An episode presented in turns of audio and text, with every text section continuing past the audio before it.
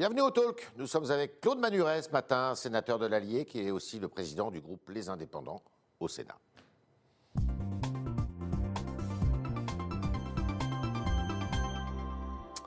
Bonjour Claude Manuret. Bonjour. Alors, le débat actuel en politique, c'est euh, beaucoup de projets de loi et un projet de loi notamment sur euh, qui était appelé d'abord le, contre les séparati le séparatisme, les séparatismes. Finalement, c'est un projet de loi qui, s'intitule euh, euh, Projet de loi confortant les principes républicains. Est-ce que ça vous paraît être un texte tel que vous le connaissez, qui est à la hauteur du défi qui nous est posé aujourd'hui par l'islamisme? Alors, euh, je crois que d'abord, il y a le texte, il y a les lois, et puis il y a le reste. Et donc, de toute façon, un texte de loi ne réglera jamais tous les problèmes. Il y a beaucoup d'autres choses à faire aujourd'hui dans le domaine euh, du renseignement, dans le domaine, euh, dans d'autres domaines, euh, qui d'ailleurs sont souvent permis par les lois existantes et faudrait peut-être, sur lesquels il faudrait peut-être être un peu plus musclé. Si D'accord. Mais le texte en question, je pense qu'on peut toujours aller, aller plus loin. Euh, il pose quand même, il, s'attaque quand même à un certain nombre de, problèmes importants. La, formation des imams, le financement euh, du culte, euh, les problèmes des, notamment du, des, actions contre les, femmes ou les jeunes filles, etc. Vous trouvez normal qu'il y ait une certaine timidité quand même? Parce qu'à l'origine, on, on, se souvient des discours du président de la République, qui étaient des discours où il nommait euh, l'islamisme comme étant euh, euh, bah, un danger pour la France, une menace. Et puis là, le mot islamisme a disparu. on parle plus de séparatisme. Pourquoi cette, cette, cette prudence? Euh, alors moi je vais deux explications. La première, c'est qu'il faut ménager certaines susceptibilités. Oui. Euh, après tout, si ça peut permettre de mieux faire passer la loi, pourquoi pas Mais on sent bien qu'y compris dans la majorité, il y a des sensibilités qui préfèrent qu'on prenne un terme générique. Après tout, celui des principes républicains, c'est assez, euh, c'est plutôt pas mal comme. Consensuel. Voilà. Donc je comprends qu'il faut ménager les susceptibilités. Mais ma deuxième explication, c'est qu'aujourd'hui, on n'a pas seulement le problème de l'islamisme le séparatisme, c'est n'est pas seulement l'islamisme. Ah Ce que je vois aujourd'hui dans le, dans le séparatisme, c'est tous ceux euh, qui euh, tiennent un discours qui est en train de détruire la République. Ce sont les indigénistes, ce sont les décoloniaux, ce sont les racialistes, etc. Tous ces gens qui sont parfaitement racistes et qui combattent l'antiracisme, qui combattent le racisme au nom de l'antiracisme, et qui en fait sont des racistes. Je ne parle pas des islamo-gauchistes qui défilent avec le Conseil du culte, le, le comité contre l'islamophobie. Euh, et euh, par conséquent, de ce point de vue-là, je pense qu'il y a aujourd'hui un problème de séparatisme ou un problème de communautarisme ou un problème de soutien au communautarisme qui va au-delà de la lutte évidemment majeure et prioritaire contre l'islamisme. D'accord. Et donc, euh, on avait un arsenal législatif qui était insuffisant pour lutter contre ça. On a le sentiment, et on le voit notamment à travers euh, ceux qui tombent sous le coup de la loi, que euh, les condamnations sont rares, qu'elles sont euh, légères, et il faut impérativement ajouter des lois alors qu'on a un arsenal législatif qui est déjà, qui est déjà là? Vous voyez, sur les, sur les sujets précis, par exemple, les problèmes du financement du culte, les problèmes de la formation des imams, les problèmes de la transparence du financement par rapport aux pays étrangers, je pense que là, on n'a pas, ou en tout cas, on n'a pas assez. C'est un sujet plus, qui se développe actuellement et sur lequel il faut probablement adapter les lois. Mais je suis d'accord avec vous. Moi, ça fait des années euh, que je fais des lois, soit en tant que mmh. député, soit en tant que sénateur. Je suis tellement, j'en ai tellement assez de voir euh, le moindre problème qu'on ne sait pas régler ou qu'on n'arrive pas à régler ou qu'on ne veut pas régler donner lieu à une loi qui est à la fois une loi d'affichage, une loi pour répondre à la, préoccupation des, gens, mais qui permet en même temps de ne pas faire euh, ce qu'on doit faire, jusqu'au prochain problème qui fera une prochaine loi. La France est spécialisée là-dedans, et je suis vraiment d'accord avec vous, euh, les lois ne sont souvent pas la bonne réponse. Sur ce sujet, je pense qu'un certain nombre de mesures étaient nécessaires, et j'espère qu'elles seront votées. Il y a un manque de courage politique? Comment, comment répondre à, cette question euh, Moi, je dirais, je me rappelle lui qui disait que les démocraties euh, s'attachent à, rendre inopérantes les décisions qu'elles prennent. Il y a un manque de courage politique et il y a aussi euh, une sorte de Gulliver enchaîné. Euh, c'est-à-dire que dès que vous prenez, regardez la loi Avia, vous prenez une décision euh, forte, etc., et que moi je, soutiens, bien entendu, ce n'est pas une atteinte à la liberté d'expression comme on l'a exprimé, euh, à mon avis, mais le Conseil constitutionnel invalide la loi. Et la loi anticasseur de 2019, une partie a été invalidée par le Conseil constitutionnel, et, une partie importante de cette il loi. Faut... Donc il y a le courage politique, et puis il y a ce qu'on peut faire aujourd'hui. Il faut réformer la Constitution. Euh, certains points. Alors, la réforme constitutionnelle qui a été proposée par le président de la République et qu'on a étudiée pendant six mois jusqu'à ce que l'affaire Benalla euh, arrive, ouais. tout, tout euh, faire tout exploser. je ne suis pas sûr qu'elle était, franchement, bien sûr qu'elle allait faire plaisir, parce que diminuer le nombre de députés, diminuer le nombre de sénateurs, ça fait toujours plaisir aux gens. mais, ce qu'on a oublié Par exemple, la proposition de M. Bas. Euh, du sénateur Bas pour euh, euh, inscrire davantage les principes républicains, la, laïcité dans la Constitution. Est-ce que ça vous paraît Alors, voté cette, utile? J'ai voté cette proposition de loi. je pense que je l'ai voté parce que je suis d'accord avec le principe qui est énoncé. Maintenant, ce changement éventuel de la Constitution, à mon avis, ne changera rien parce que c'est dans la euh, il est déjà précisé dans la Constitution que la France est une république laïque. Donc ce n'est pas en, rajoutant un paragraphe sur la laïcité que ça va changer.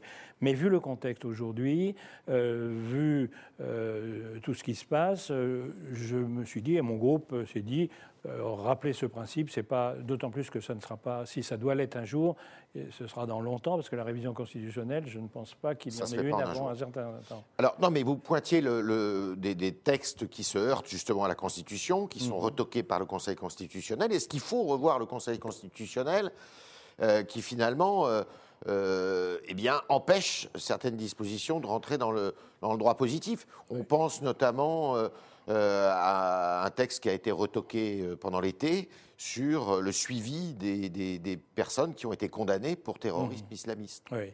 Alors, je ne pense pas qu'il faille changer, euh, changer, la Constitution, ça peut se concevoir, et d'ailleurs, ça s'est fait à, pas mal de reprises. Je pense notamment au changement de 2008. Euh, depuis, euh, il n'y a pas eu de chance. Hein. Hollande n'a pas eu de chance avec la révision, Macron n'a pas eu de chance, mais Sarkozy, grâce à l'aide de Jack Lang, à une voix près, a réussi en 2008 à changer la Constitution sur des sujets importants, comme les mmh. questions prioritaires comme d'autres questions comme ça.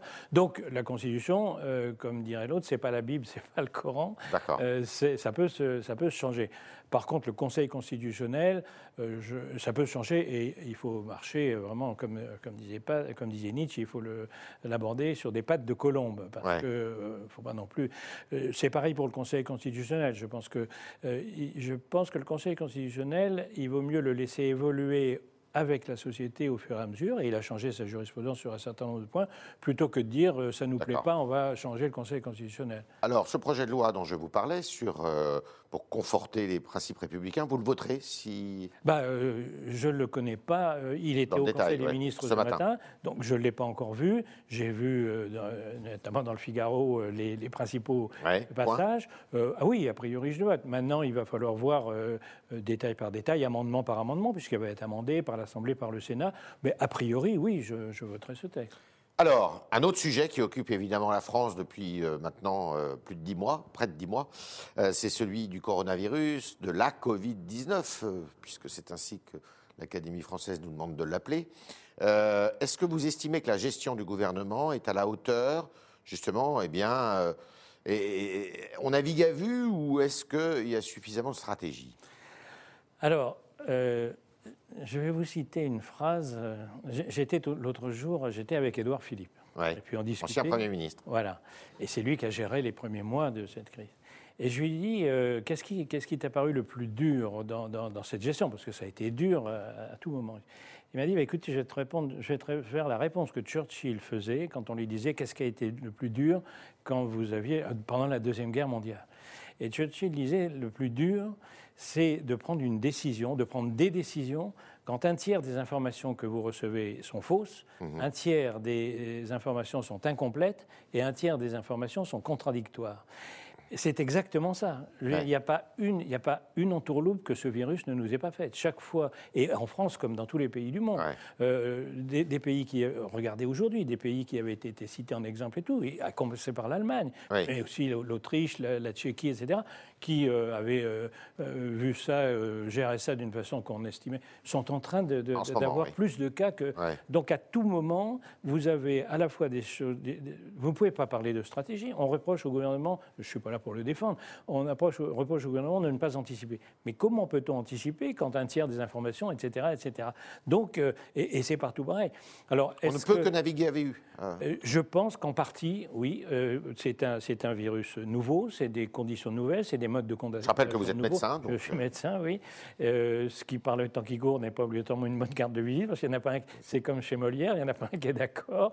mais et s'il n'y en a pas un qui est d'accord, on est quand même un peu plus scientifique que du temps de Molière. C'est bien qu'il y a un problème. C'est bien qu'il y a des choses qu'on doit apprendre petit à petit. On a fait énormément, par exemple, de, de, de progrès en un an sur les, les, traitements. En réanimation, on sauve probablement deux fois plus de gens qu'avant, et dans, dans, dans, dans, tous les domaines. Et puis, il faut aussi dire, du point de vue pour, justifier la science et les médecins, que c'est quand même insensé. Euh, moi, je suis admiratif qu'on séquence un génome aujourd'hui de virus en huit jours, qu'on fabrique un vaccin en moins d'un an, qu'on nous disait il faudra dix ans. Donc, il faut quand même voir les choses du, côté positif. Mais oui, on navigue à vue, et je crois qu'on peut difficilement faire autrement. Est-ce que vous êtes de ceux qui pensent que le gouvernement infantilise trop les Français? Euh, en restreignant euh, beaucoup les libertés? Euh, alors, il y a deux choses. Il y a infantiliser puis restreindre les libertés. Parce qu'on peut infantiliser en, traitant les gens de haut sans obligatoirement restreindre les libertés. je pense que ce n'est pas spécifique à ce gouvernement. Je pense que notre République aujourd'hui, la pratique républicaine française, est une pratique centralisée. Euh, trop centralisée euh, Oui, bien sûr, trop centralisée. L'exemple même, les crises après tout révèlent ce qui était latent. L'administration de la santé. Il y a des gens euh, très, très bien. Par exemple, je, pense à mon directeur d'agence régionale de santé en Auvergne-Rhône-Alpes, qui est un type très bien. Mais l'administration de la santé a fait foirer. Trop bureaucratique Trop bureaucratique, trop idéologique, trop hospitalier aller aux obèses euh, et, et, inefficaces. Euh, L'Allemagne, pourquoi est-ce qu'on a manqué de masques beaucoup plus longtemps que la main? Parce que l'Allemagne, tout de suite, parce qu'ils sont des gens pragmatiques, ont contacté leurs grands distributeurs, euh, comme chez nous, Carrefour, Auchan, mmh. etc. Et, et, ils leur ont dit, vous allez nous trouver des masques. Ils ont eu des masques en huit jours. On aurait demandé, euh, on aurait... mais il n'était pas question, c'était les préfets qui allaient euh, piquer sur les aéroports les masques destinés à telle ou telle région. ça, oui. alors, donc, cette infantilisation se centralise, cette bureaucratie le fait de regarder les gens de haut et dire nous on sait, vous vous savez pas, oui c'est très français, euh, c'est très cinquième République. Troisième vague va arriver? C'est probable. C'est probable C'est probable. Le seul problème, c'est de savoir si ce sera une vaguelette ou si on va à nouveau être débordé. Alors, on parle beaucoup du vaccin. Est-ce que d'abord, vous, vous vous ferez vacciner? Bien sûr. Oui. Bien sûr, et je vais vous dire, je vois bien pourquoi vous me posez cette question, parce que les sondages disent que les Français sont très... 60% des Français seraient plutôt réticents. Je, voilà, je ne veux pas dire qu'ils ont tort, euh, comme ça. On connaît, par exemple, les vaccins ARN, on ne connaît pas encore bien et tout, donc je pense que c'est assez plausible, ce n'est pas du complotisme que de la part de certains Français, de beaucoup de Français, de se dire, euh, ben moi je ne suis pas sûr de, des effets à long terme et tout, j'attends de voir, je trouve ça parfaitement logique. Mais je, moi je ne crois pas tellement à ces sondages, je vais vous dire pourquoi. Euh, le vaccin anti-grippe, il y a des tas de gens qui disent jamais de vaccin anti-grippe, jamais de vaccin anti-grippe. Et cette année, je ne sais pas si vous avez remarqué, on est en rupture de stock de vaccins anti-grippe mmh. depuis un mois. Si vous voulez vous faire vacciner, vous allez dans la pharmacie, vous ne pouvez pas. À cause du coronavirus Parce que, euh, parce que euh, lorsqu'il a été livré, il y a un mois, ils en avaient prévu une fois et demi le truc habituel en disant il y aura peut-être euh, en huit jours, les, pharmacies ont été dévalidées. Ça veut dire que les gens se. Parce que le vaccin anti-grippe est connu et tout, et il ne fait pas peur, les gens se sont précipités dessus. Quand euh, les Anglais auront été vaccinés un mois avant nous et qu'on s'apercevra qu'il n'y a pas de je peux vous dire qu'au mois de janvier, surtout qu'au mois de janvier, ça fera plus d'un an. Mmh. Euh, et puis que ce ne sera pas au mois de janvier. Au mois de janvier, c'est pour les EHPAD, mais pour les autres, ce sera en avril-mai. Je peux vous dire qu'en avril-mai, pour pouvoir aller dans, les, dans les bars, en vacances et tout, les gens vont se ruer sur le, sur le vaccin, sauf si par hasard il a arrivé quelque chose entre-temps. Mais, mais, mais je ne crois pas au sondage. Je crois que, je vais vous dire, et moi en tout cas... Vous pensez que les Français se feront vacciner en majorité? Je pense, oui. Alors, vous nous avez parlé de deux, euh, situations, euh, deux crises en fait. Euh, en vue de 2022, vous serez plutôt dans la majorité présidentielle ou plutôt pas loin des Républicains? Bah, Moi, je suis, vous l'avez dit tout à l'heure, le groupe que je préside s'appelle les Indépendants. Et donc, euh, pour nous, aujourd'hui, il est évidemment beaucoup trop tôt pour savoir. Euh, il est d'ailleurs possible que dans ce groupe, il y ait des gens qui votent pour un candidat. Et euh, on est indépendant par rapport aux autres groupes, et on est indépendant aussi à l'intérieur du groupe. On a la, liberté de vote. Donc, moi, je suis. le fait d'être indépendant, ça veut dire quand le gouvernement propose des bonnes choses, on ne va pas, parce qu'on n'est pas dans la majorité, voter contre. On vote pour parce que ça nous paraît bien. Le, gouvernement propose des choses qui nous paraissent pas bonnes. Voilà, et ce sera pareil. Il est trop tôt aujourd'hui, surtout président d'un groupe où je ne sais, euh, de, gens qui ont des opinions différentes, je ne vais pas lancer des appels aujourd'hui à voter pour tel On ou tel vous disait Macron-compatible longtemps. Ben oui, Macron-compatible, ça veut dire, ça veut pas dire macroniste ou macronolâtre. Ça veut dire si Macron propose, par exemple, le dédoublement des classes, par exemple la réforme euh, de la SNCF, etc. Tout ce qu'il a fait, notamment quand il pouvait agir beaucoup plus facilement au début de son mandat, euh, on a voté une bonne partie des choses. D'ailleurs, euh, même les, groupes tels que UC ou LR au, Sénat en ont voté une partie. donc Macron compatible, ça veut simplement dire on n'est pas là pour faire du Macron bashing toute la journée. Mais ça ne veut pas dire non plus, on est, si on l'était complètement, on serait à l'arrêt, mais on n'est pas à l'arrêt. On est avec Claude Maluret ce matin, sénateur de l'Allier. On continue avec vos questions, chers internautes, qui sont posées par Roman Boucher ce matin.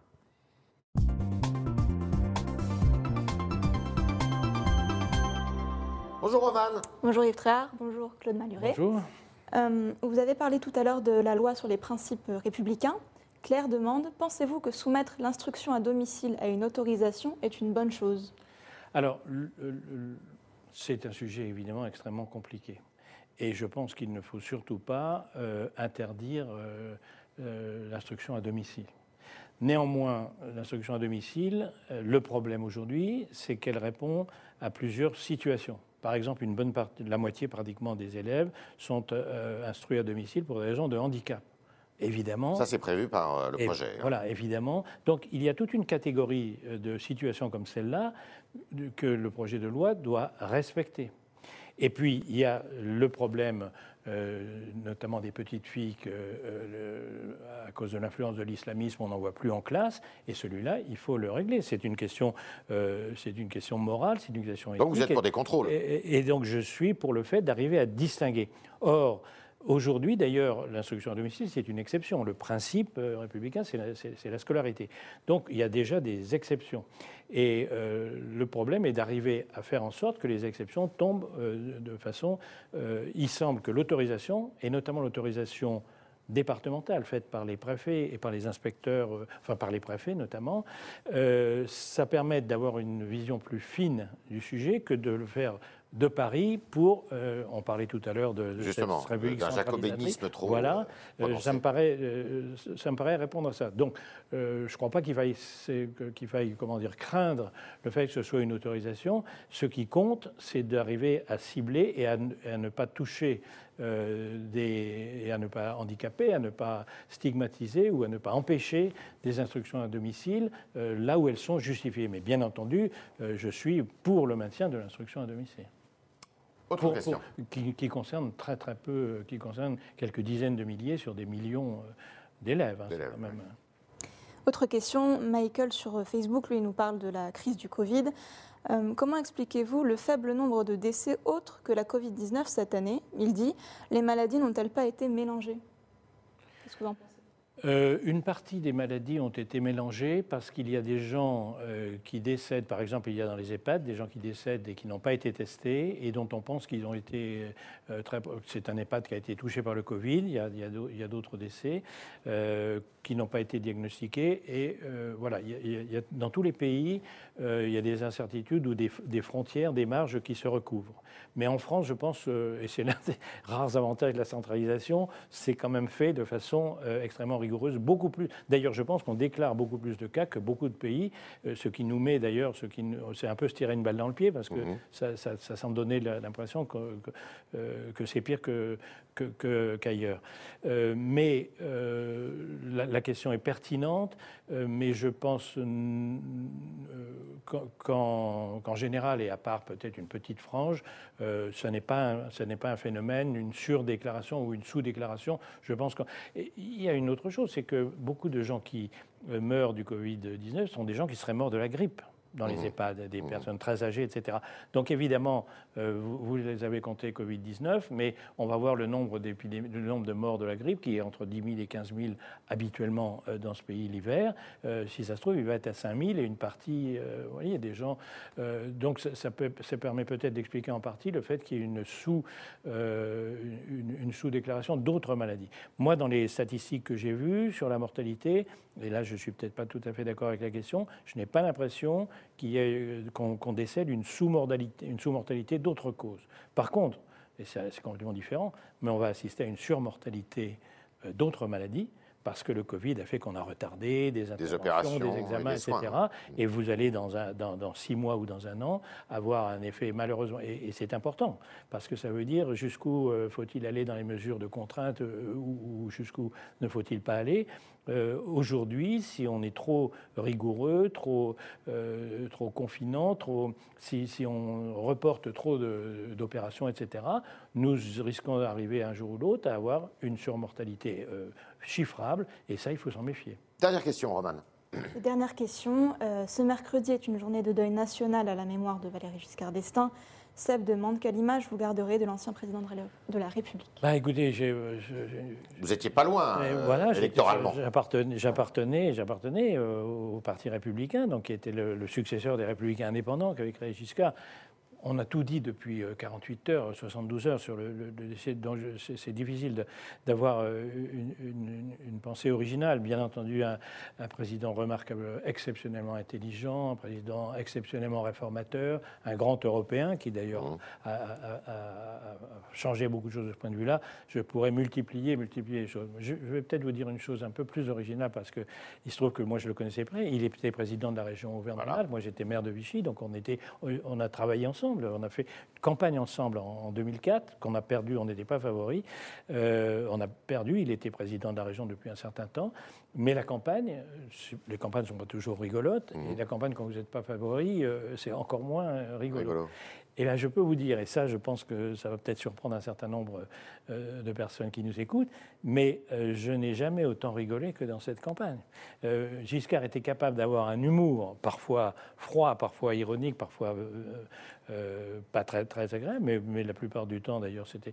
Et chaque fois qu'on faisait un meeting, quand on allait manger après, il remontait le moral des gens et, il faisait rire. Alors, on, le dit souvent de Chirac, d'autres, etc mais on le sait moins de la part. Et d'ailleurs, Giscard en souffrait. Il, savait qu'il avait cette image hautaine. Il disait euh, En plus, je suis grand, ça ne m'arrange pas, ça me fait paraître un peu plus froid, un peu plus loin des gens. Mais je peux vous dire qu'en privé, quand il n'y avait pas les caméras et, la peur de la petite phrase qui tue, euh, il était exceptionnellement drôle. Alors, si je peux apporter un petit complément à tout ce qui se dit et auquel je souscris depuis quelques jours, euh, c'est que voilà, il y a une face cachée des gens, et même chez Giscard d'Estaing, il y a une face cachée qui est euh, une chose que moi je trouve tout à fait sympathique. Merci Claude Manuret, merci d'avoir répondu à toutes nos questions. Merci à vous. Euh, venu dans le talk du Figaro ce matin avec Roman Boucher qui posait vos questions. Chers internautes, merci Roman. Et puis évidemment, à demain, si vous le voulez bien.